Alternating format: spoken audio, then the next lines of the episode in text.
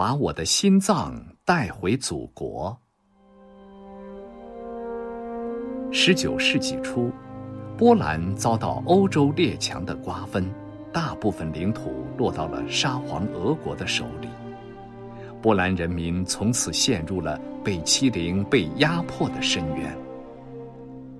年轻而富有才华的音乐家肖邦，满怀悲愤，不得不离开自己的祖国。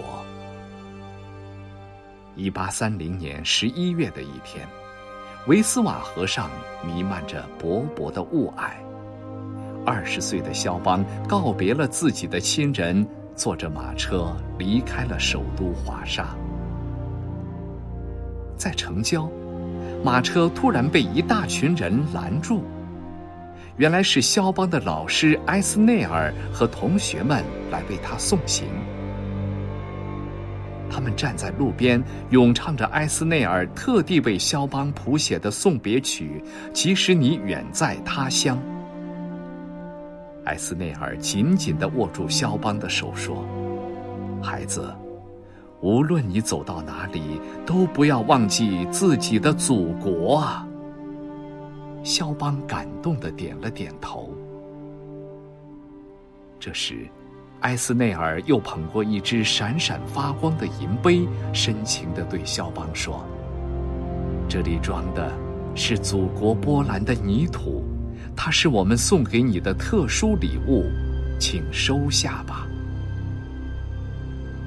肖邦再也忍不住了，激动的泪水溢满眼眶。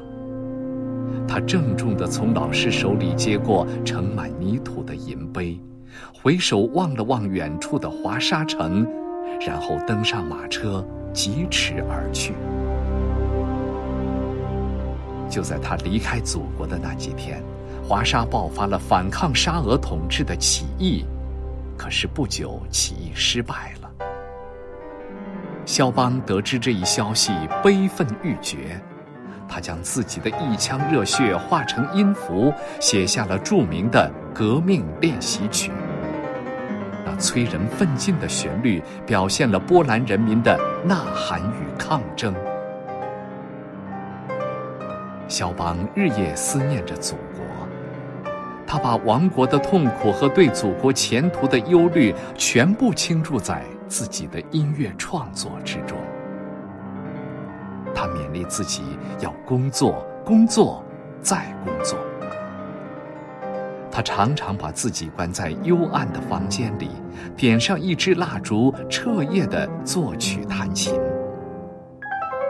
时间在流逝，可是他已根本没有了时间的概念。肖邦在法国巴黎一住就是十八年，为了祖国，也为了生计，他四处奔波。疲劳加上忧愤，使肖邦的肺结核病又复发了。一八四九年十月，他终于躺倒在病床上。弥留之际，肖邦紧紧握着姐姐路德维卡的手，喃喃地说。我死后，请把我的心脏带回去，我要长眠在祖国的地下。肖邦就是这样带着亡国之恨，在异国他乡与世长辞了。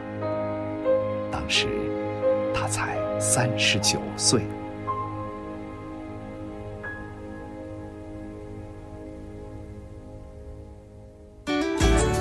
更多课文，请关注微信公众号“中国之声”。